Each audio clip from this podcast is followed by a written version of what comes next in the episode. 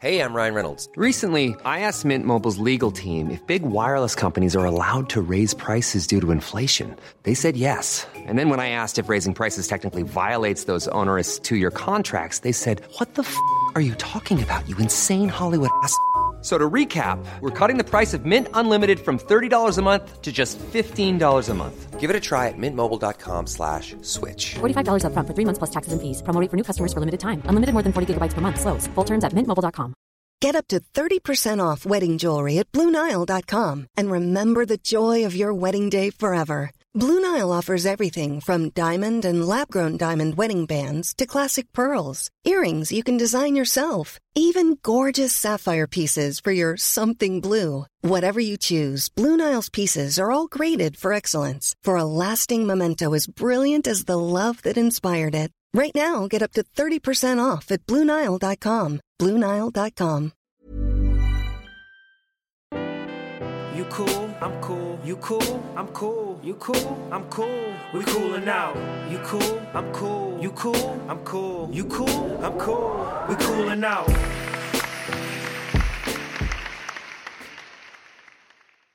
Welcome back to Cool Now. It's another week. We're back. Kev. Sal. Rel. Got a good old friend in here. One of our boys. Look, look, look, look, look, look, look, look. Nah, don't be acting shy now. No, no, you He's ain't never talking been shy. hella Yeah, shit loud about on getting on this podcast. He's talking hella Because y'all had some regular ass guests on here. Yes. regular ass people. I want to be one of them people. you want to be one of the regular folks? Lamont said, I own two businesses and I'm doing work in the community. Yo. what I got to do Thank on? you, sir. Yeah, They, yeah. they just together. They ain't even married yet. No shade. no, no shade. No shade to them. We don't throw shade on this podcast.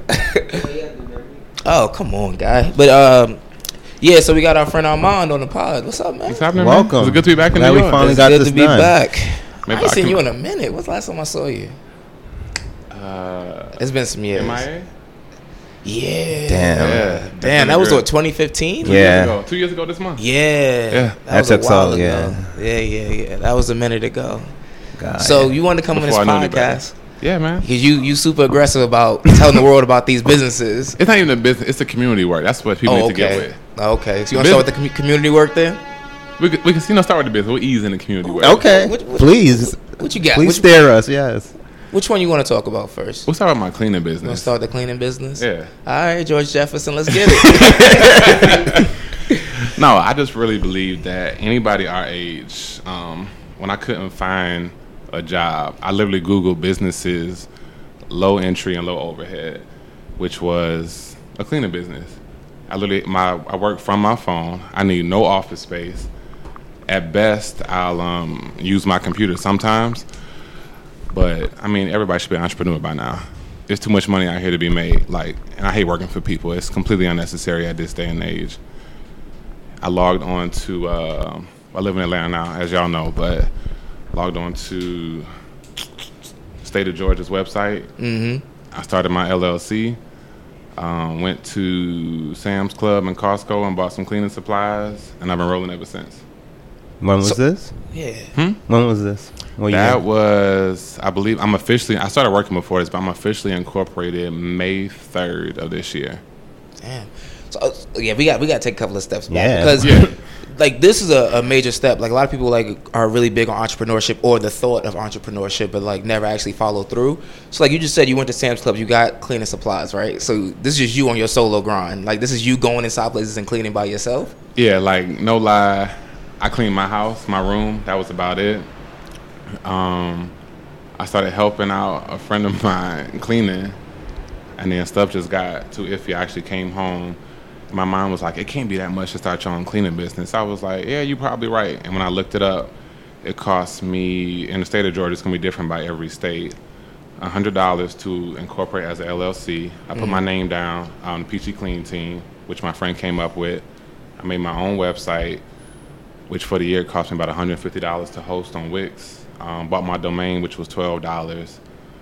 Probably all in all, and with all the cleaning supplies I bought, about a thousand dollars to start my business. Wow. I didn't see you as a cleaner, man. I ain't gonna lie. Man, I don't see myself as a cleaner. I didn't I see got. I got a degree. I'm working on a master's in nonprofit administration. Mm. I couldn't find a job. I moved to Atlanta on a faith move. I was working at the Marriott night shift. Could not find a job. Yeah. Um, playing with my little cousins outside. I really think it was God um, kind of getting me grounded, but I tore my ATFL and I bruised my tibia. I was in a boot Playing outside? playing some some driveway basketball, Damn. and I was in a boot for three months. Did you lie to people though? Did you lie to people? No, no, no. I told them it was my little cousins. Ah, I. I told my cousins that day. I said I'm too old to be out here playing with y'all. I said before we walked outside, I said I'm gonna get hurt. Little did I know, I rolled my ankle and I was this close to having surgery. But um, three months later, I was supposed to be in like couldn't do nothing for three months. My foot had to be elevated above above my waist for like three months. So in that time, um, collecting unemployment from a job of um, wrongfully terminated. Anybody gets fired from a job, by the way, you probably can wiggle, wiggle your way into unemployment. I guarantee you, you probably wrongfully terminated Hands down. if you want to go that direction. Um, so I was living off an unemployment check. Um, my cousins were gracious enough to let me crash um, when I came, and that's kind of how it got started. But I legit Googled businesses with low entry and low overhead. And office space is going to be your biggest cost to coming into any business. Any business is office space. Yeah.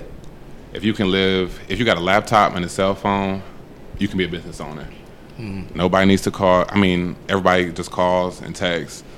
Did some research on what apps um, to do business with, and um, I actually hired employees before I had clients. Like, I woke up one day, I said, I posted a job on Indeed. I said, I'm gonna hire me some people.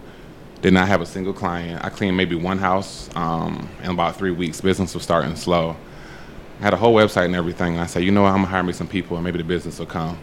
Legit, just prayed about it. The day I hired um, two girls, I hired them. Actually, I hired them on a Friday. I told them I needed them to start on Monday. Between Friday and Monday, I was packed. Um, the rest of that next week. The first day I had two people. We made eight hundred dollars and did five houses that first day. That worked out in your favor. Yeah, Because you know three weeks in they'd have been looking at you like they didn't have to know I was three weeks in. Huh? They didn't know I was three weeks in. No, no, no, no, thought no, no, no, no, no, no, no. I'm saying if say business didn't start booming, and three weeks after they started working, Oh yeah, and you ain't had no money to cover they would have been check. out. They would have been out. Um, it's just amazing how you can fake the funk. Um, I set up QuickBooks, got the information for direct deposit, and that's kind of how people believe you're legit. Faking Um, the funk is the way you make it, though. I had T-shirts made before I ever hired anybody. I had a website. People would call and say, "How many people do you have working for you?" I said, "I got about four or five employees. Nobody but me." The finesse. the finesse. You gotta keep finesse until it happens. I knew I could find somebody to work for me, and that's really how I made it work. The first full month of me working, now granted, it's not counting what I spent in advertising and supplies. I want to say I made nine grand. Um, Shit. It was just them two working houses and me working houses in a couple of businesses, and that's been what I've been pulling in about, well, give or take. Um, granted, I've fired and hired God knows how many times since then. In this industry, it's really uh, tough to find reliable people. But again, I have low overhead. You buying a broom, a mop, a bucket, and some cleaning supplies. You go to Walmart and you're a business owner. Word. That's you true. right the though. ten dollars. Yeah, and then you start googling stuff. Um, honestly, Google is the most amazing thing ever. There are people out here who have everything set up for you. I need a business plan. I ain't need no loan. I literally copied cleaning contracts from other companies, put my name in there, tweak some stuff, so that when I went in there, I was legit. I took all the liability off of me. Um, I got some liability insurance, so if anything happened in the house, I'm covered. I got a surety bond in case anybody stole. Thank God nobody has. I'm covered there. But maybe in about an hour, you can figure out how to start any business you want to start. I just really don't believe that it's worth working for somebody.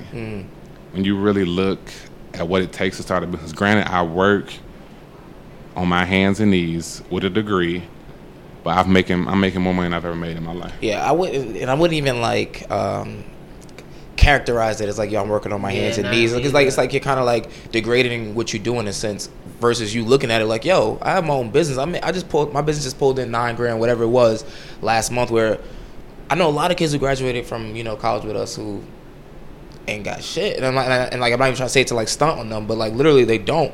And I admire that because it's crazy what you can do when your back's against the wall, though. Like when you literally, like you, you were saying, like you couldn't find a job, and most people would give up or blame the world or do anything else under the sun, and you were just like, "Yo, Or like, stay on unemployment. yeah, Yeah, granted, I was I was miserable working at my last job. I was making almost sixty thousand dollars a year plus bonuses, and I was coming into work miserable, working in a nursing home, doing sales. Like I had a lot of flexibility, which I love, but Mm. I hated what I did. I was like, this is not what I went to school for. This is not what I love. I'm not doing anything that makes sense. Um, and my boss called me one day. I was actually at the barber shop and told me she gave me a day off and told me I couldn't have the day off. And y'all know I'm a little crazy. Um, I told her to wait for me at the job. I was doing like 90 down the side street. I came in her office and I cussed her out and told her because it was one of my coworkers, like my kind of equal um, in the building, who wanted the day off, and she got in her ear, and I couldn't have the day off, so I lost it. Cussed her out, slammed the door, her office door, and little old white lady. She wasn't. Um, it took her a minute, but she just sat there like somebody literally had to come in the room, and I was in there standing over her, like cussing her out. you know how crazy you look standing over some little white lady." Yeah, I'm surprised she didn't call the police, but um, it just worked out. And from then on, stuff started getting funny at my job. I started looking, applying to jobs, and I have I applied to several, and I got an interview. And she had set up a meeting on my calendar um, with my regional and this other guy, which wasn't out of the ordinary. And I pulled in the parking lot that morning. I called my mom. I said, "I'm about to get fired." She was like, "What?" I said, "I'm about to get fired." I walked in the office and it was crazy. I had already taken all my stuff out of the office. Like I usually keep snacks and shoes to change of clothes. For whatever reason, a f- few weeks before that, I took everything out of my office. It was really strange. I knew I was about to get fired. And when I got fired, they did some dirty stuff. I got a month severance, and um, I convinced the state of Ohio to give me unemployment. So that's how I kind of made it um, since then. But it's been it's been bananas since then. I do graphics. Um, it's just it's just amazing how things kind of work out when you don't have a choice. It's amazing how far you can push yourself. Um, between putting gas in my car, like I literally was living off of a check, making two hundred fifty dollars a week off of unemployment, trying to figure out how to make it. So it just, it took some grinding. I thought that I needed to make that fifteen hundred or seventeen hundred, whatever I was making every two weeks. You really don't know how much you really don't need until you don't have it. Yeah, it's amazing how you just you know you just chop your budget down. I haven't bought. Um, I love clothes and shoes, as most people know. I think the last clothing item I bought outside of Target was in December. yeah, that's wise. The shirt, four dollars. Merona, hmm, Merona. What's the Mas- Masoon? That's Oh, uh, that's, what's, oh, what's, no, what's, Mossimo. That's one of them. They have Merona, Mossimo. yeah, that's all yeah, Target yeah, brand. Yeah, I fucks with Target heavy. On sale with a coupon. Oh, Navy. shorts is from Walmart. Okay. These Nike slides like fifteen dollars from Nordstrom's rack. Yeah. I don't need all them clothes. Nah, but you, yo. So, not real quick though. But when I first moved back, moved back to New York, I didn't have a job. I just came back up here. I was like, fuck, I want to be in New York. Moved up here. It was a struggle. Like it was a struggle, but like when I was looking back and looking at my bills and my expenses, I was like, why did I do that? Like why? do- Why do I do that? Why do I, I don't need that? Like why do I have this? Why do I have that? And now I'm just like, I'm super smart about my spending all the time. Like, yo, I don't need this. I don't need that. I don't need this. I don't need that. So yeah, I guess what you're saying is correct. When you're like, yo, like when you don't have something no more, you realize what's really important. You're like, yo, I don't need to spend this fucking money on this. I cut back so many things now. I'm like, I don't need this. Like, I no need to go shopping all the time. No need for none of that. It's just like, why? My first need, no matter what, my phone bill is gonna get paid. Because if my phone is off, I can't get a check. Can't get a job. Mm. Yeah. like my phone rings. This is the first weekend um, I've really had off. I, I turned my work phone off. Mm. I said, if anything goes wrong, I can't be bothered with it. There was a while, I think I told my cousin I had worked six weeks straight, every single day for six weeks. I was either cleaning the house, cleaning the business, or checking on my staff, making little pop up visits wherever. And I was exhausted. Oh, you one I of can see you popping up in the yo. Huh? house. Yeah, like I knew, of course, I knew their schedule, so I'll be sitting at the Pop-up house. bosses. Yeah, like, how y'all doing? Y'all good? Y'all good? You see him in like the trench coat with the little glasses on, the tall ass coat. I was checking on my staff, but that's the kind of stuff you have to do. I think they say for the first two years, you're really working your business. Yeah. And I mean, I was damn near killing myself Mhm. out here. It took me a little maturity being a business owner in a couple of months to realize I can't do everything. I can't be everywhere. Every dollar is not a good dollar. Um, I finally shut down. I don't work on Sundays anymore. Um, I need a day to myself. I need a day to kick it with my family, a day to stay in the bed, a day to sleep in. Um, the first three months when I was working, I was probably leaving the house at 7 and getting close, getting home probably 10, 11 o'clock. Mm. Dead exhausted, but I mean, it's worth every penny. Like this trip, I didn't have to ask somebody, could I take a couple days off? Just go. If I don't make it back on Tuesday, big whoop to do, I ain't going back on Tuesday. Yeah. Um, that's just the amazing thing about owning your own stuff. And with my graphics, um, it's something I've always done, but something I never really pressed because I hate. That's what I went to school for, it, but I hate doing it. Something I could do from home. Again, low overhead, low entry. I have a website and a telephone. I'm in business, um, and people have seen my stuff. If you figure out how to do, you know, SEO on your website, you're gonna get hits. People calling you out the clear blue sky, like, "Yeah, I saw your website on Google. Um, I'm looking to do a website for my um, tourist company or for my hair show." It's just amazing what you can do when you really set your mind to do something. Mm. But I, again, I push for education. I think it's an amazing thing. Some of the things I learned how to do, the connections that I've made, have come through school. It's just been, it's a lot of hard work no matter what you do. Yeah. Um, as you know, I'm thinking about going back. Well, I'm studying for my LSAT now. Going to go to law school in the fall. St. John's actually has a scholarship. Don't they give you a full bro. ride. Don't it's a do it's it. a full ride, Oh, it's a man. full The? Thomas More scholarship. All right. I know The about Thomas that. who? Thomas More. For St. John's Law School? Oh, I didn't know about that one. Yeah, a full ride. So I'm just exploring my options, trying to maximize on this time. A Single young man, Mm. no kids. I'm gonna keep working and keep getting this education until I drop. Yeah. So I, peop, the people don't know this though, but you're from Cleveland, Ohio. Yeah. You went to St. John's with us in New York College. Went back to Cleveland. Why Atlanta? I know you say you made a leap, leap of faith, but what made you say I'm, I'm moving to Atlanta? Um, two main reasons. Um, I was in love and moved down there for this trip. We had been doing long distance for a couple of months. Mm-hmm. And I was getting tired of the back and forth. And I figured when I lost my job, I was like, oh, if there's ever a time to move, let me move now. And I had family down there. I wasn't moving to a strange city. Um, and it was down between, I was going to move back to New York or it was Atlanta. And I interviewed, my last interview at um, New York Kids Club, a daycare, running a daycare. I thought I was going to get the job. I think I was actually crashing at Kevin's crib, and I ended up staying for a whole week because I had an interview every single day that week. And when I finally went home, they wanted me to come back. I got home on Monday, and they wanted me to come back on Tuesday for my final interview. I was like, I couldn't make the drive. I was exhausted. I said, How about Wednesday? They said no. So it is what it was. And then a month later, um, I got a call from, I worked for the Marriott at the time part time. I worked night shift. I was working two, working about 70 hours a week between two jobs. And I got a call from a Marriott in Atlanta to work night shift weekends.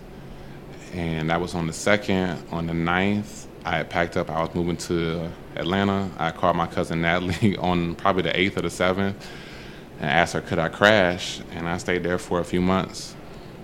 The injury, everything else happened. Ended up quitting the Marriott, and I started my own business a few months later. Yeah, I. It's just amazing how things work. When your back is literally up against the wall, you find out how resilient you are. Mhm. Um, you really find out who's in your corner, who's got your back. Um, I thank God for my family between my mom, my grandmothers, and my cousin just making a way for me just to even get on my feet. Because when I first got to Atlanta, I really thought about going back home. Mhm. I tore my ATFL the first week. I think it was two or three days later, I got in a car accident. And then the week after that, my unemployment, um, they thought it, they suspected fraud on my unemployment. They cut my unemployment off until they could finish the investigation. So I thought that was a sign for me to go home. But my mom, my mom said no, Armand. She was like, I really believe you're supposed to be there. She said, I'm just, I got faith in you. And I toughed it out, and I really think it's the best decision I've ever made. I've met some amazing people. Um, some of the clients that I've made, amazing friends, people who have looked out for me, and things have just worked out. Hmm. So I want to I want to talk about your, your community service. And then when you're done talking about it, my follow up question, which I'm going to pose to you now, is because you're talking about potentially going to law school, Mhm. potentially coming back to New York to go to law school. So I want to know how you think that's going to affect your community service in Atlanta if you come back to, to New York to go to law school. Okay, um, we'll double back to the community work. I was really bothered for whatever reason. Like I was just burdened by like I would drive through the hood. Um, I had a cousin that goes to well, she just graduated from Spelman. Hey, anybody that knows Spelman, smack dab in the middle of the hood. Yeah, gates all around it. AUC though. Yeah, the. Shit, If they don't know you, you're not getting in there. oh, Clark, all that. I was, I kept going down there, and every time I went down to the West End, I felt like something was calling me. Mm. Like anytime I drove through the West End, I got sad. Like there were days I would be driving, you know, I would take her to dinner or something, come back to the house, and I would be in tears. I was like, "What is this?" Strangest feeling. I never felt anything like that. And one day, um, my cousins were on vacation in Orlando. The house was completely silent, which was brand new for me. and I heard it was just a voice, and I, I don't think it's nothing but God um, that told me I need to get back to the community. It wasn't my community. I have not grown up in Atlanta. My mom did, but that wasn't my thing. Um, and the first day, I just went out there. Um, I just drove. I started driving, driving, driving.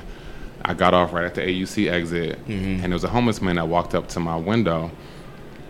And normally I ain't with that. Like, Oh, windows is up. I, I'm ignoring you. I'm just like, nah, he ain't there. Um, his name is actually Anthony, and I wrote down my window for whatever reason that day. And he said, I don't want no money. He said, I don't want no food. He said, I just want to know, can you pray for me? Which was the strangest request. Anybody lives in New York or any big city knows. Don't Yeah. nobody ask you for no prayer. They want a dollar, a quarter, a drink, or anything. And so I said, cool. And I pulled over to the side of the road, um, parked my truck uh, right across from the AUC, and we just talked for about 45 minutes. Um, he had been telling me how he wanted to get back into church. And the amazing thing about Anthony was he was homeless by choice. He had become an alcoholic. His sister lived five blocks from where we were. And he was too ashamed to go back in front of his family. He had kind of gotten out there and was doing whatever he could for either drugs or alcohol, was too ashamed to go home. And I was like, Anthony, I said, it's pride that's keeping you out here. And I talked with him. I parked my car. I just started walking through the West End. I was walking down um, Abernathy. A couple more people on drugs, and we just I was legit talking that whole Saturday, and I felt bad. The next week I came out and I brought um, I don't know if I bought McDonald's for everybody that week or pizza.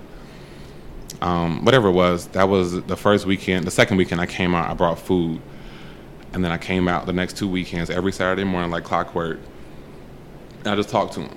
It was it's amazing how much we walk past people. It's people out here on the streets. They have degrees, um, educated people have families, kids, and they've just fallen on hard times, and it lasted a little bit longer than what they wanted to. And they have so much pride, they refuse to go stay with their mom or their sister or their kids. Um, one guy, he talks to his kids every week. They don't know he's homeless. They live in a different state. Don't have a clue that he's homeless. I think in I want to say it was either June or July. Um, I went to Walmart and I just made sandwiches. I made 86 bag lunches and just went out there until I ran out of bag lunches. Just driving around um, between downtown and the West End until I ran out of bag lunches. But and this is really what I really want everybody. If you take nothing away from this, you can make a huge impact being one person. I probably spent maybe a hundred dollars in Walmart that day, which I may spend on an outfit or, you know, taking my shorty out to eat. Mhm. That's two dates, a hundred dollars, and you're done. But I mean, you can really make a huge impact on your community that way. I mean, they look for me, they know me by name. Um, it's just amazing the things that the difference you can make just working in your little small area. Um, my favorite quote is I think it's by FDR. Um, where you are with what you have, do what you can. No lie, if everybody took care of their block, we'd be good. If everybody just worried about their own blood family, we'd be straight. But it's amazing how many people we drive down the street every day. Everybody not trying to hustle you. There are some legit homeless people in New York. As we know, there are some people that's trying to hustle us. I used to work at Gap. It was a lady who used to beg on the corner every week. oh, I need money for my kids. I need money for this. And the sun, the it was a Sunday morning. She came in there and bought a sweater we had in every color. Had a fat wad of cash, credit cards, debit card, ID. I said, God damn. Yeah, no. And that's when I, I was turned off the homeless people by that point. And it took a lot for me just to kind of, kind of really soften my heart again to them. It was just a dude on a train when I was coming down here. Got on the train with four kids. One in the stroller. One couldn't have been no more than three. One was they, both of them were like five and six, straight, fresh out of school. He gets on the train with them, and immediately the five year old and six year old walk to the opposite ends of the train. And he stands in the middle. He gives his speech about how, you know, he hates to ask people for money, but he needs money to send a third, da da da. And while he's giving his speech midway, the kids are walking back with their hands, Hands out. out. I've never seen no- mm-hmm. nothing like that before in my life with kids. I was like, yo, they're trained to do this. It's a family hustle. Out, yo, Man, uh, I mean, they got bread though Yeah. off that train car, but it's just it's just crazy. Like, but that's something that the kids are gonna remember though. And that's Yeah, one thing. True. I never thought about that. That's one thing I never liked is being hustled. The people that I see in the streets, they won't ask you for a dime. They sit there, they roll out, um, they find mattresses, they'll get whatever they can. I've brought clothes down there. They won't ask you for nothing. They want to work. A lot of them used to work with their hands, and I appreciate the fact they've never. I have never had a single person out there in the. Well, we're in September now in the five six months I've been going out, nobody's ever asked me for a dollar, not one. Because they know you bringing food. They know I'm, I'm gonna bring food after a while, but they know that's not that's not what I'm about, and that's not what they're about. Most of them really are good, honest people that fell on hard times. Um, you're gonna need the bridge down there. There's a couple bridges down there. It's just like living in a college dorm to me. They fight when the person next to them is messy. They're like, "Yo, my man, this is my space." Like you know, I don't like trash in my space. I don't like cans in my space. That's not funny. It's, it's That's not, I not mean, it's funny. funny, but it's it's like a college dorm. It's those Yeah. same dynamics. People got beef. Um, I've broken up fights um, in the street. I'm just doing stuff I've never thought, never saw myself doing in life. Mm. But it really reminds me of a college campus because it's not a whole lot of women and children get access to shelters, and I think it's really sad on the way we're set up or the way our community is set up. There's no options for men Yeah. we're the last on the list for any kind of opportunity, whether it's money or a job or housing. It's really challenging for us to get in that way. And unfortunately, most places, um, some most places in Atlanta, they want you to be clean.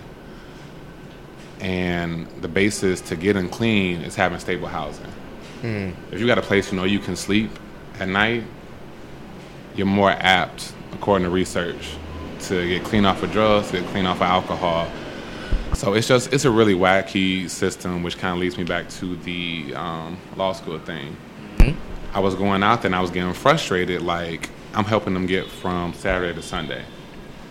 Well, what in the world can I do to help them make it, like get off the streets? That was my goal to get somebody off the streets. And my cleaning business, I kept meeting people that either went to law school or law school would come up when I was cleaning. And y'all know, like, we have a ton of, I feel like I have a ton of friends that went to law school. I'm some back in Cleveland, a lot of people in New York, like you. It was just mind boggling. I said, that's the way I can make it. You know, doing civic and social change, I never saw myself like being on city council or anything. Like, I'm against big government. I don't know if anybody walk, watches um, Parks and Rec. But I'm like Ron Swanson is like my idol. Like big government is the devil, taxes are the devil. Why can't you do it yourself? I don't need you. Um, but I really believe. I mean, if you're gonna work the system, you have to work within the system. Um, and I feel oftentimes we are we need people who are pro. Well, we have people who are protest minded. Um, but not policy driven or not policy educated. So we can come out here and we can stand in the streets and we can tell them what we want but there's nobody behind the scenes saying, okay, this is what we want in the grand scheme of things, but here's A, B, C, this is how we want it, one, two, three. I think that's how we lose a lot of our power. I know everybody loves Black Lives Matter because it's a faceless, voiceless movement. You can't pin it down to one person. Mm. But I really believe we need, you need solid leadership out here that's gonna say, no, no, no, no, I represent these two million black people that want this, that, and the other.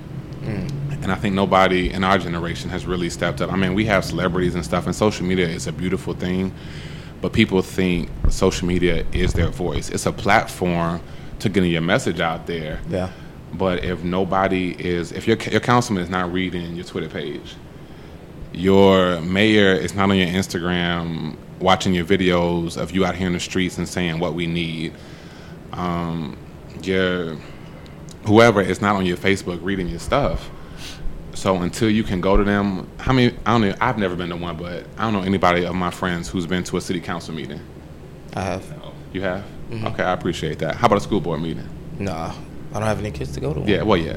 But I mean, but that stuff still affects you. Like, oh, it does. Yeah. But I'm saying, like like, yeah. but this, but the city council meeting was something I did, and like, I'm not gonna lie, it wasn't like something I volunteered to do. It was something we did in lower school. Yeah. I mean, and we look at you see little signs in people's yards or in a storefront. Vote vote yes for Atlanta schools. Vote yes for New York City schools. We just hear schools and yes, and we're like some cattle going to slaughter. Oh yeah, yes for city schools. We don't know all of what that entails, how it's going to affect our taxes or our kids. And as a culture, as minorities, black people, Chinese, Asian, whoever, um, Hispanic, I really think we kind of don't look down on education, but we don't take advantage of all the opportunities we have for free education. Going to your city council meeting is free education. You find out the kind of stuff that affects you. People writing letters to the White House and complaining about Trump, I don't believe the president has that much power. If you really want to see change in your community, go to your city council meeting, talk to your mayor, um, talk to your congressperson, stuff that literally affects your neighborhood. I'm big on state power instead of federal power. If you just talk to these people that are close to you, you can actually see changes and impact. You can kind of get yourself well connected with people who can really make changes in your community. Meet your child's principal. Go sit. You can get on a school board. It's really. I'm finding it's not that challenging. Sit on a nonprofit in your community if you really want to see change happen. And I think I was one of those people too that was just barking and complaining. Oh, this is so terrible. Trump is this. Oh, the police are this, that, and the other. But I wasn't doing anything. I was complaining amongst a people who think like me, and we complained amongst each other and talked about things that we weren't really happy. I mean, we were dreaming like, oh, we should do this, that, and the other, but nothing ever manifested. And so now I want to be able to talk to talk and walk to walk. Hence me wanting to go to law school. Mm-hmm. I don't. Granted, I don't want to get the debt and all that other stuff that comes with it, but I think that's my gateway into making the change. I'm not really big on. I think the money will come. There's a million and one things that we can do. Um, you can start. There are so many businesses you can start, and that's what the cleaning business is. I do not love cleaning. I am sore when I get home at the end of the night. Some people live nasty. I am tired of stepping on roaches in people's houses. I am tired of scrubbing showers. I'm tired of sweeping out garages. But I know it's going to make me financially free so that I can go to law school. Yeah. I can make the changes that I want to make and see in my community.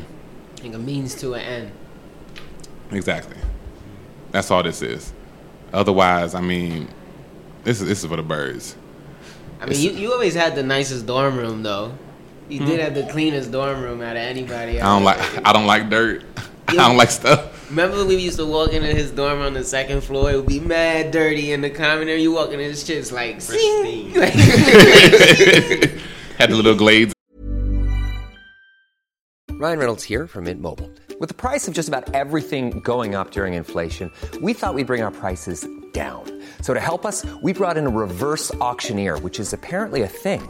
Mint Mobile unlimited premium wireless. Ready to get 30, 30, bit to get 30, bit to get 20, 20, 20, bit to get 20, 20, bit to get 15, 15, 15, 15 just 15 bucks a month. So, Give it a try at mintmobile.com slash switch. $45 upfront for three months plus taxes and fees. Promo for new customers for limited time. Unlimited more than 40 gigabytes per month. Slows. Full terms at mintmobile.com. If you're struggling to lose weight, you've probably heard about weight loss medications like Wegovy or Zepbound, and you might be wondering if they're right for you. Meet PlushCare, a leading telehealth provider with doctors who are there for you day and night to partner with you in your weight loss journey. If you qualify, they can safely prescribe you medication from the comfort of your own home. To get started, visit plushcare.com slash weight loss. That's plushcare.com slash weight loss. plushcare.com slash weight loss. Since 2013, Bombas has donated over 100 million socks, underwear, and t shirts to those facing homelessness. If we counted those on air, this ad would last over 1,157 days. But if we counted the time it takes to make a donation possible, it would take just a few clicks. Because every time you make a purchase, Bombas donates an item to someone who needs it. Go to bombas.com slash ACAST and use code ACAST for 20% off your first purchase. That's bombas.com slash ACAST, code ACAST. Ready to start talking to your kids about financial literacy? Meet Greenlight, the debit card and money app that teaches kids and teens how to earn, save, spend wisely, and invest with your guardrails in place. Parents can send instant money transfers, automate allowance, and more. Plus, keep an eye on spending with real time notifications. Join more than 6 million parents and kids building healthy financial habits together on Greenlight. Get your first month free at greenlight.com slash ACAST. That's greenlight.com slash ACAST. In the, and the, the Glade plugins in the wall. yeah. yeah. Little incense burning by Yeah. the window. No, you didn't have that. I mean, that's just. I mean, you do what you got to do until you can do what you want to do. Like I'm sure if y'all could, if y'all could get paid to do cooling out pile like the Breakfast Club in the morning, you can't. T- I listen to Breakfast Club every day on my way to somebody's house. You can't tell me that's not what Charlemagne loves to do. I actually just read his book, Black Privilege. So Great good. book. It's a great book. I encourage every black any person to read it. Really, yeah, it's a great book. it's just a good book to me, and it gets down to the root of hustling. Like this man knew he loved to talk. He had been talking shit since he was a kid, and he made it make money for him. People hate that man. People can't stand him. He says a lot of outrageous stuff. Some stuff I agree with. Some stuff I don't. But I mean, that's what it's all about. Until you can find what you want to do, you make your own opportunities, and you keep working and networking and hustling until stuff opens up for you. Mm-hmm. Yeah. That's one thing too. I like to tell my friends because they're like, "Oh, I don't want to work the nine to five. I don't want to do this, and I don't want to do that." But it like it teaches you things. Like working a nine to five, or like I used to work as a stockroom guy who used to clean stuff all the time. Like I had to clean the floor, I had to clean the bathroom, I had to clean the the stockroom, and that taught me how to be humble in a way. And that start somewhere, and you end up somewhere else. So the fact that like you're cleaning to make money to go to law school, that's like that's huge. Yeah. and it's absolutely bananas. I think working for me, working in corporate America and working in the places I've worked has taught me how to manage people. I am so much more patient than what I would normally be. Um, most businesses, if you're going to own your own business, it's about managing people. The thing I hated most when I was working for corporate, I hated dealing with people. when I was 20, I'm 26 now. I was 24. I had my own secretary, and I had seven people working underneath me. I hated it. I hated when somebody asked me for a day off. I hate dealing with petty issues. Like I was like, y'all know I'm not old enough for this, right? And they're like, oh no, we trust you. I was in directors meetings. Um, my next person up was a regional. I was like, nah, this is this is terrible. Mm. But that's the same stuff you deal with um, going on in life. Like you have to, you gotta do that kind of stuff.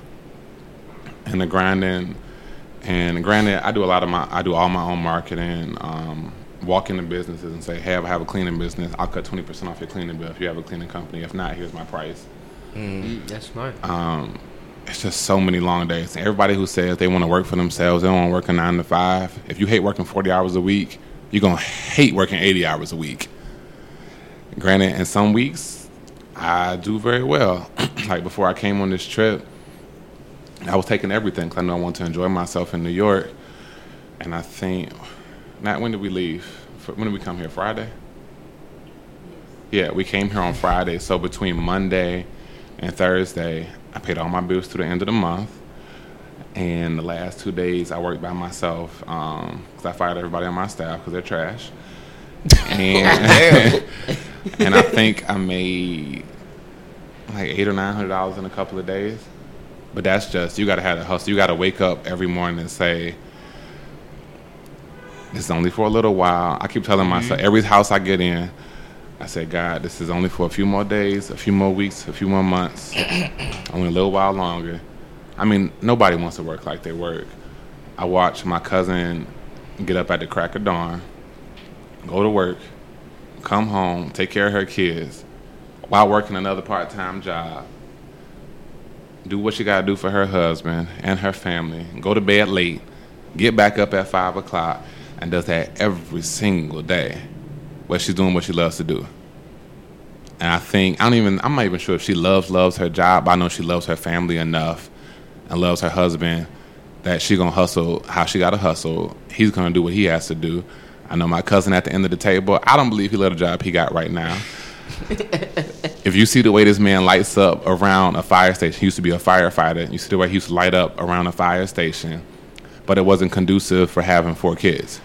He couldn't do the baseball games. He couldn't coach basketball. He couldn't be at all the school stuff, watching his kids grow up. So he took a simpler nine to five, no weekends. He can do everything he wants to do with his kids, but he sacrificed his happiness for somebody else's happiness. Mhm. And right now, I'm sacri- my, sacrificing my own happiness for happiness down the road. Yeah. Which is a crazy challenge for me. Yeah. I, people uh, people really don't understand like the power of sacrifice. Like I really don't think people understand. Like when I was in law school, I worked at Walgreens, and that shit was crazy for me. You like, worked at Walgreens? Walgreens. Never knew that. All three years of law school, and that shit was Kept crazy. that. It was like, think about like so. I'm gonna say the school. I, nah, fuck that. The, the school I went to was majority white. Like it was a majority white law school, and then like just thinking about like me being behind the register when I see kids from my school come, you know, and they're like, Mhm. oh, like, oh, you work at Walgreens. Like, it's just like, and granted, like, no one like ever said anything slick about it, but just like, it always made me feel some type of way. But I always knew that I was doing it, you know, because I needed that extra money during law school. I needed it. Mm-hmm. And I was like, yo, I'm going back to New York, even though everyone at my school told me I shouldn't go back to New York. Like, everyone was like, you shouldn't do it. Like, you don't have a job? Don't do it. Don't do it. Don't do it. And then, granted, when I got back up here, I was like, why the fuck did I do this? Like, for months, nonstop. Like, you know, I was texting y'all nonstop, losing my mind, spazzing on y'all sometimes, and then like, my bad, fellas. Y'all know I'm just going through it. But like- that's that's the worst thing you can do is listen to somebody else. Nobody else is in your head at night, and I don't think anybody knows how many nights I've legit cried myself to sleep like I am miserable. Mhm. Like I did not go to school for this. My mama did not bust her ass working two jobs for me to do this. I feel like I was a failure, like a flop. But I had to really block out everybody else and everything else. Like I know Ryan's working on his clothing line, and I'm sure it's a million people telling you, "Oh, don't start a clothing line. You know how hard it is. You know, Louis Vuitton is one in a million. Well, goddamn, it, let me be one in a million. Yeah. Like it's just it's. I had to literally block out everybody, and y'all know I'm not social media. Like I don't have no Facebook. I don't have a Twitter. My last Instagram post was two months ago. But listening to people will really fuck you up. Yeah. And if that person is not doing what you want to do, block them out. Anybody else working a nine to five, letting Uncle Sam decide what their taxes is going to be and what time they got to be at work and how many vacation days they get. If that's not what you want, block that person out. Mhm. I had to narrow my conversation down to a couple of friends, my family, and not even all of my family, some of my family, to make stuff happen. Mhm. If you wasn't speaking positivity or negativity, I just stopped texting altogether. There was a chick um, that was trying to get at me, and she was discouraging me from going to law school and this, that, and the other. that's everyone. Yeah. That's everyone. Yeah, and when your when your son is on his way to jail, don't call me.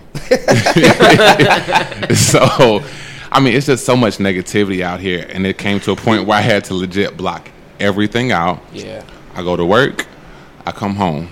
I go to work, I come home. I take myself out, I go out to eat, I go out to drink, hang out with my family, and I come home. But people will really deter you from doing what you want to do. Cleaning is not my dream. People keep telling me, oh, you shouldn't do this, oh, you shouldn't do that. Why are you cleaning? I send them a screenshot of my sales for the month and ask them, is that what you make before or after taxes? And it's usually neither. and I go on about my day. Like I have nothing to say no more. And granted, I have a I have a ton of expenses, but I'm still making more money than I ever would have dreamed at this point. Mhm. So I encourage anybody, don't even if if it's not even the business you want to start, there are businesses, graphic design. Most people that do graphic design are t- are self taught.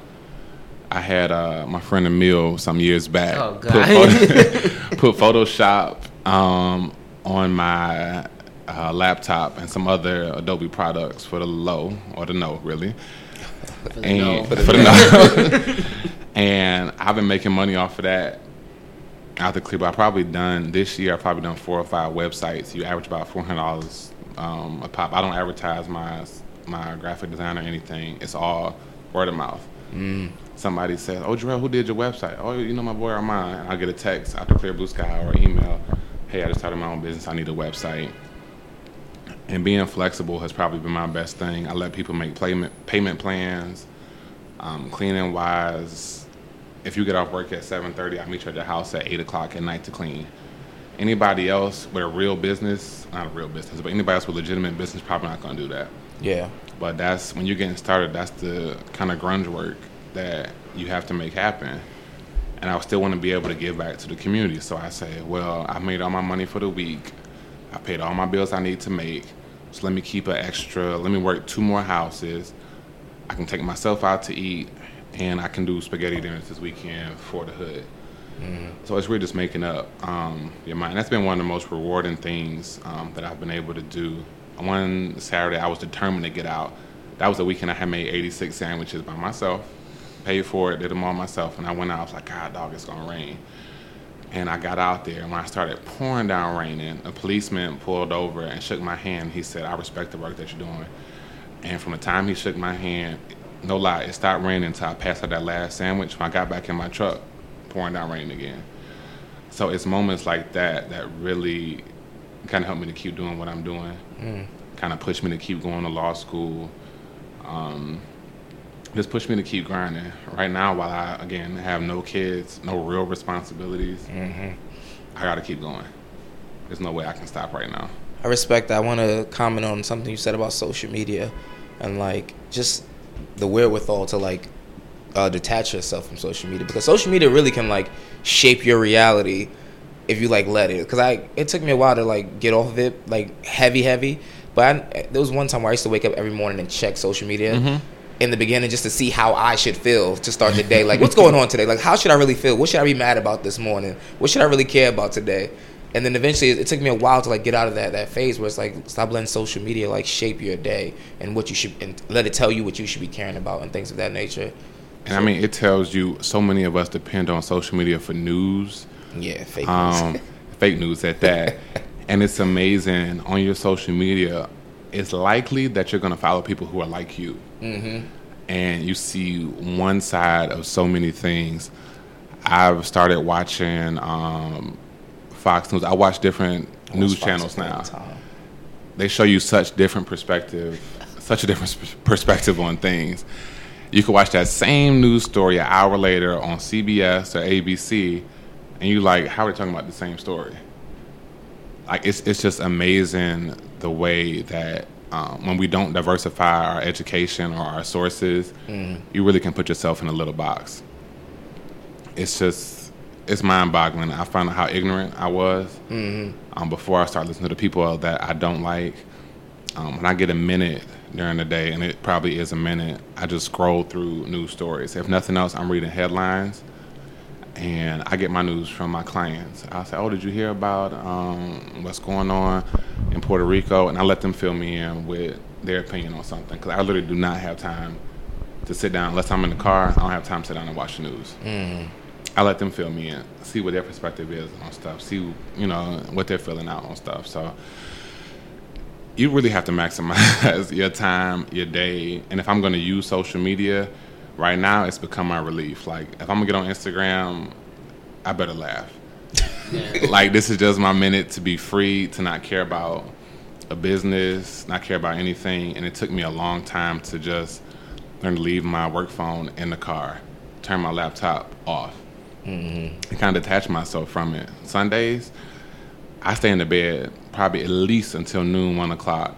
And Sunday afternoon, if my cousin cooked, I may go over her house to eat or watch football. but uh, it's, I mean, it's just amazing how much balance that I think we lack in our lives, um, especially in New York. You spend so much time grinding, trying to make a dollar, trying to figure out how to get a raise or find a new job or find to make some more money that you really forget. Man, we in our twenties. Yep. Don't nobody in this room, minus two people in here, have kids. And it's amazing. I watched my cousin.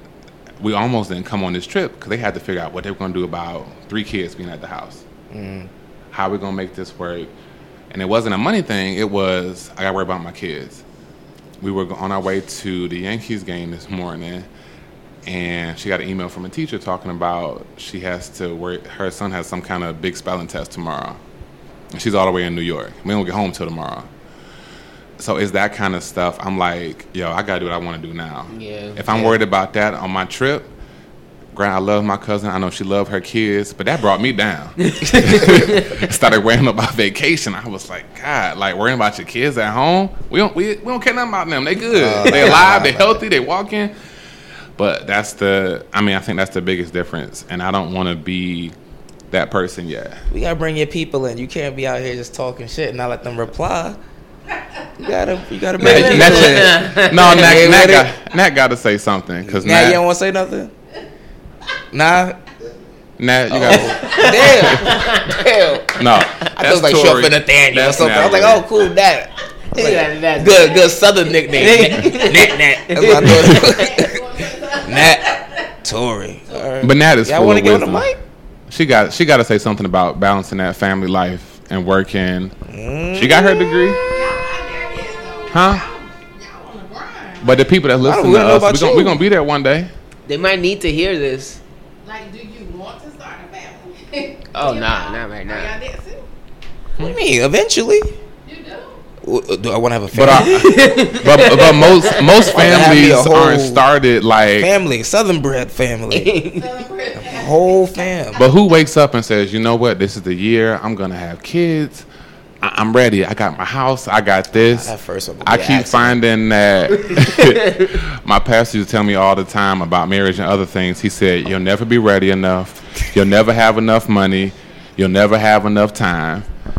And I think most kids, I mean, most people that plan are trying to have kids is because they're having trouble having kids. Mm-hmm. Yeah. But all my friends that have kids, they was depressed as fuck. They got pregnant by mistake. It's accidents. Out here Slip being reckless. Yeah. Had kids and their life has just changed forever. They've slowed down. I hardly see any of those people now because they don't. We just run on two different paths. But Nat, tell them tell them about an average week during baseball season. Nat. Nat, take the mic. This is the coach right here. But This you the the you the you the team mom. Oh God. the people first. Well, I, I have to first start off by saying I'm very blessed, and my family and my boys and my husband mean everything to me. And if you do find the right person to settle down with and start a family, it could be a, a really great thing. But you gotta be, you gotta work hard at it.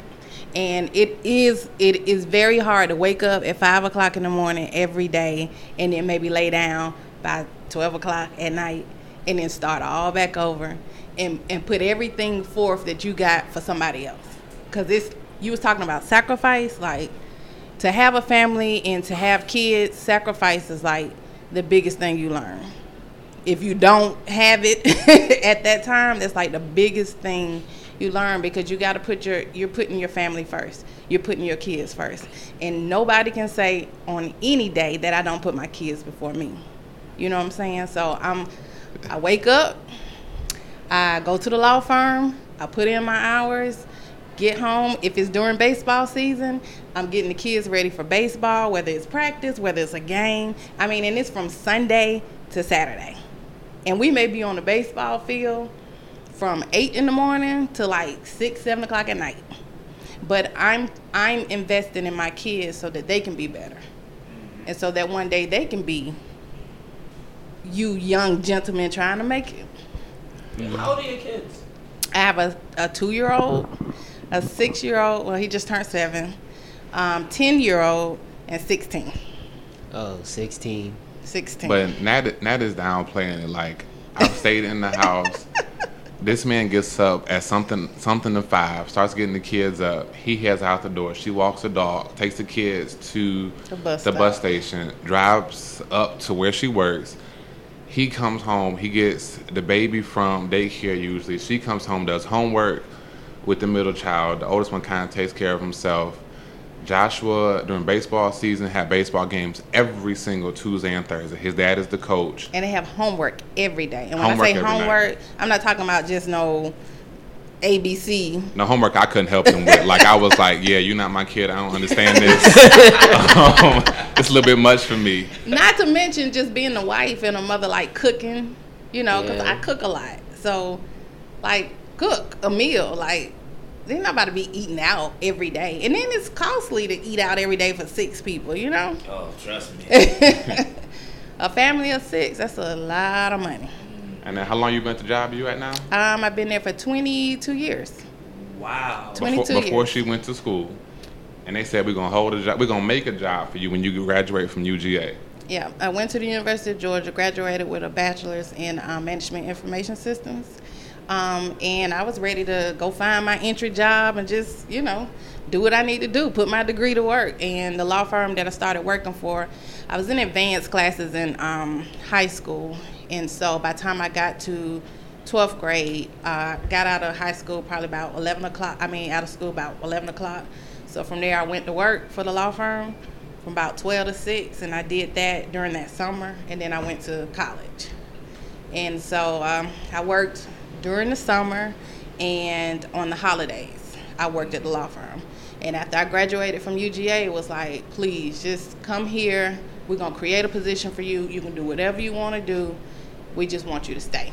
So wait, you that firm is in Athens? It's in Atlanta. Oh, okay. Yeah, yeah, yeah. Yeah. asking. You know, I used to, you know, I used to run around UGA back in my younger days. No, it's in it's in Atlanta. Little I thought. went to um I I commuted my last year at, at Georgia. I commuted, so I stayed in Gwinnett, and I uh, went to the law firm on like Tuesdays, uh, Thursdays, and Fridays, and then I went to UGA on Mondays and Wednesdays. That was just my last year at Georgia, though. That's a, that's that's a, a little bit of a journey. Well, no, not in Gwinnett. It's like forty five minutes, but Each in way. Atlanta, yeah, With but in traffic. Atlanta, Plus- it plus takes forty five minutes to get like from my house to my job now. That's because you got. It takes me an hour. in Atlanta. Put an extra car. on No, slow no. you down. Yeah, but if you're just going to Athens, like you're going against the grain, you're going against the, you know, Yeah, yeah, yeah, yeah. 45 minutes. It takes me quicker. I, it's quicker for me to go from there to Athens than for me to go to my house to my job. Got you. Tori, you sure you don't want to give it the father's perspective? You got to get a fire department. You sure? You you quit what you love First to all, do to hold down your listen, kids. listen. We don't. I'm not gonna say we don't.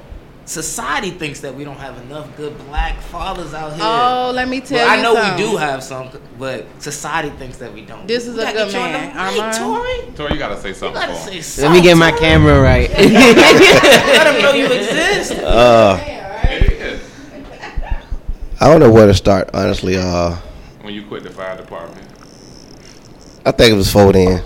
I think um, it's a balance uh, between the work schedules, the your family, your extracurricular activities, as well as uh, doing your, your your family outings. I think you know, personally speaking for myself, I think I get up at the crack of dawn. Before the crack of dawn. I get up quarter four, sit, prepare myself, and um, I think I'm the alarm clock for everybody in my house. But uh, I don't sleep well.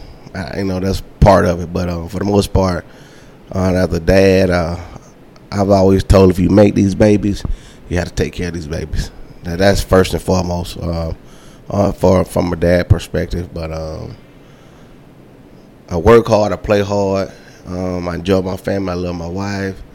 I love my kids, and it's nothing I won't do, nothing I can't do for my family, and um, that's as a dad perspective. As far as being as a, a black man in this time of age, I think it's more of a decision or a choice whether you want to be that that dominant male figure in, in a child's life. That's that's a choice or decision you make that you want to do.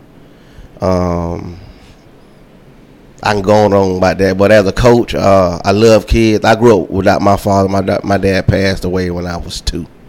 I never met my dad, and my mom raised three of us, um, three siblings. I'm the baby of the three, and um, I think my mom did a, a damn good job with, with us three. But now society is totally different um, with parenting now than it was then. Life is different. Everything is totally different from being a 70s, 80s baby, being a late 90s, 2000 baby. It's totally different.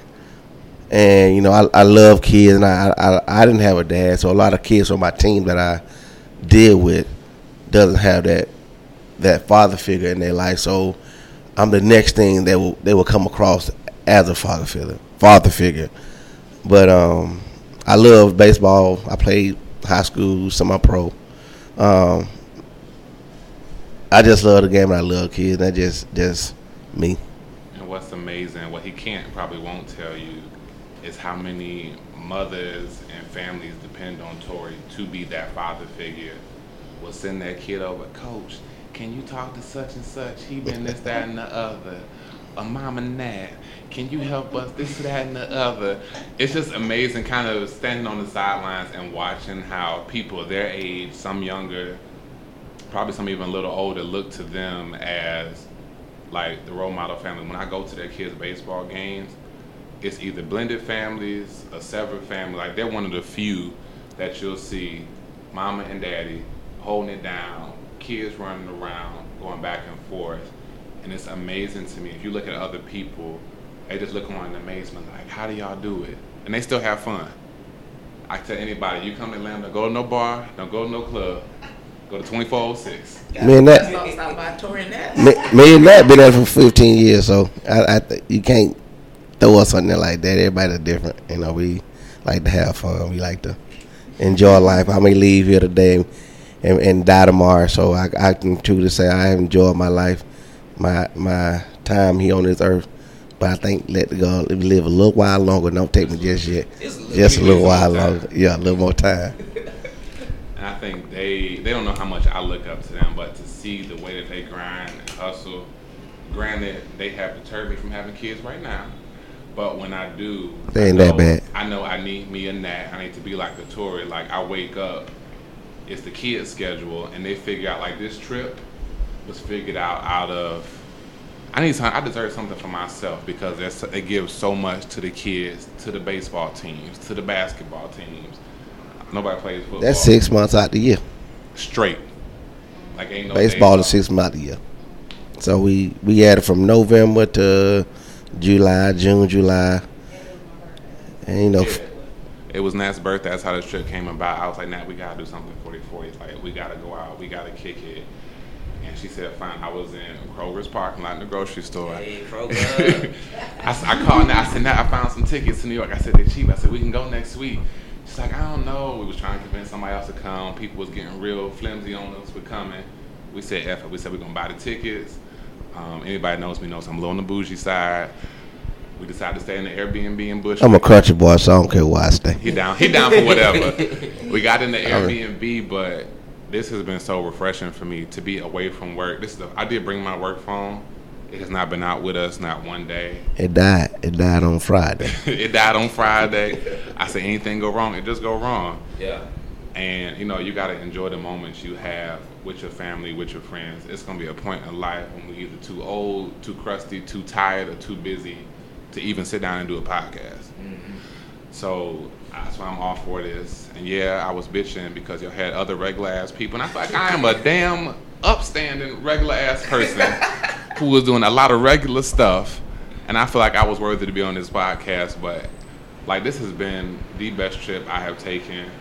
Y'all know I used to live here. I've taken many trips here, but it's the first time I've been up here with my family outside of my mom, my grandmother. But that's a different kind of trip. But being with my family, That's a Disney World trip. That's a Disney World kind of trip. Which your Mickey You know, is. look, you see, this always happens. People say, "I don't want to get on the podcast." You put the mic in their hand, They won't let go. they just be like, "Oh yeah," now they start ad libbing. Yeah, but it's been worth it. I mean, I admire what y'all are doing. Like, it's bananas to me that my friends sat down. You know, as much as we always talk together, yo, so let's put this on the camera. Let's put this on a podcast. And all it takes, I really believe it takes one opportunity to get put on with something, or one. You don't know who knows who. It would took for my dad to die in a car accident when I was 16 for a friend that he had from high school little did we know his dad went on to be one of the major people owning progressive insurance he paid for my undergrad never paid for a thing not tuition not school not a book not nothing and so it's really working those connect you have no it might be the man that sits downstairs at the desk that lets y'all in up here every week that goes on to work for google that moves on to sony that moves on to working for iHeartRadio it's like, yo, I remember you, man, Gerard. You run into him at, on 42nd Street or somewhere and like, yo, y'all still doing that? And it's just those kind of crazy, crazy opportunities that I think that comes about that really helps you to do what you need to do, stay where you need to stay. The job that Nat works for part time, they used to be those used to be her bosses. They left, started doing their own thing, but they loved her so much. They're like, yo, you got to keep working for us. That's an extra check. If she hadn't done what she was supposed to do and worked the system or worked out how she worked it then, it might not have worked out that way. I mean, I've met some of the most amazing people between school and working at these crappy ass jobs, whether it's Gap, Home Depot, the grocery store, working at the nursing home. I've just met some amazing people that, you know, they ain't necessarily put money in my pocket, but they connected me next to somebody, next to somebody, next to somebody who's just helped me to do something amazing. Before before we get out of here, I just gotta say I commend Nat and Tori. You know, you don't really. I did that backwards with my hands, but you know how you know what I meant. but now you just don't really see too many like black couples together for such a long time, married and you know taking care of the family, holding it down with all the kids. So I just wanted to commend y'all real fast and thank y'all for coming through. Thank you for having me. No problem. Thank you. Just remember, it's a sacrifice. What you put in and what you get out of it. It's So like you a gonna bank sing my account. song before you go? nah, nah, I ain't gonna sing. I'm He- not. for a I'm second, not- it looked like you I thought thought about about it. it. He was like, wait. I was gonna sing Soul Glo, but I'll just pass it on back over. next time, next time. Next time. Oh man. But I appreciate y'all nah, having we me. definitely appreciate you coming through. This was good. It was good catching up. It was good seeing y'all. You know, some figure moves, going on. man. We This proud- is a different of arm, you. arm Word. from uh, freshman year. Well, we proud of Freshman year, I was horned up and proud about it. Hold I it done up. slowed down. Oh I man. done slowed. I'm a commi- I'm a upstanding citizen in this world. Yeah, that- and that's good. We gotta progress. I don't believe in taxes. I'm gonna find a way to get to old Uncle Sam zero. Okay. Come April, everything's a tax. Right? Anybody owns a business from your own home, you can comp- uh, what you call it? You can claim all of your house expenses up to twenty percent as a business expense, whether that's your light bill, your rent, whatever it is. 'Cause if you work from home, technically, That's your office. That's a business expense. Yeah. Smart man. A lot of we ways to work definitely it out. appreciate you coming through. I We'll, we'll have to have you on again. Hello, this is Danny Pellegrino, host of the Everything Iconic podcast, and I'm here to tell you all about Splash Refresher because hydration is mandatory, but boring is not. Now, I love my water, but if I don't spice it up, I'm not going to finish what I took out of the fridge. That's why I love my Splash Refresher, which is flavorful, delicious, bright, hydrating, and zero calories. The wild berry flavor is my fave. No, wait. Is the pineapple mango flavor my fave? You know what? All five craveable splash refresher flavors are my fave because they're so delicious. So get hydrated and enjoy it with Splash Refresher. Imagine the softest sheets you've ever felt. Now imagine them getting even softer over time. That's what you'll feel with Boll and Branch's organic cotton sheets. In a recent customer survey, 96% replied that Boll and Branch sheets get softer with every wash. Start getting your best night's sleep in these sheets that get softer and softer for years to come. Try their sheets with a 30-night guarantee. Plus, get 15% off your first order at bollandbranch.com. Code BUTTERY. Exclusions apply. See site for details. Give them a gift they'll never forget because they'll still have it years later. American Giant makes clothes that just keep getting better with age, like their iconic full zip hoodie that's designed to last for decades. Because a gift they'll wear for years is a gift that keeps on giving. So be a gift giving giant this holiday season at American Giant.com and get 20% off your first order when you use code GratefulAG23. That's 20% off your first order at American Giant.com. Code GratefulAG23. So you know you can stop bitching about everyone else coming on multiple times. Yo, no, it was it wasn't even the first, it was the multiple times. I was like, they come back on here a second time. They ain't no better than they was the first time. They ain't done nothing different. Oh my God. we ain't doing this. We ain't Nah, doing that's this. Armand. That's We But you know, you know, you know, you know, I love them though, and I told them today, I love them to death. And I think they are amazing people. I love them together, in spite of what other people say. But just go on and marry the girl. This is the Oh, one all I right. Is Tell my, man, tell my, mine. No, no, no. I ain't gonna call his name. No, no, no. Make him listen. No, no, no. make him No, no, listen. no. Marry the girl. Actually, you do what you want to do. Marry the girl. Marry the girl. That's all I gotta say. All right, cool. We appreciate you coming through, man. Until next week. This is cooling out. Stay cool. You cool, I'm cool. You cool, I'm cool. You cool, I'm cool. We coolin' out. You cool, I'm cool. You cool, I'm cool. You cool, I'm cool. We coolin' out.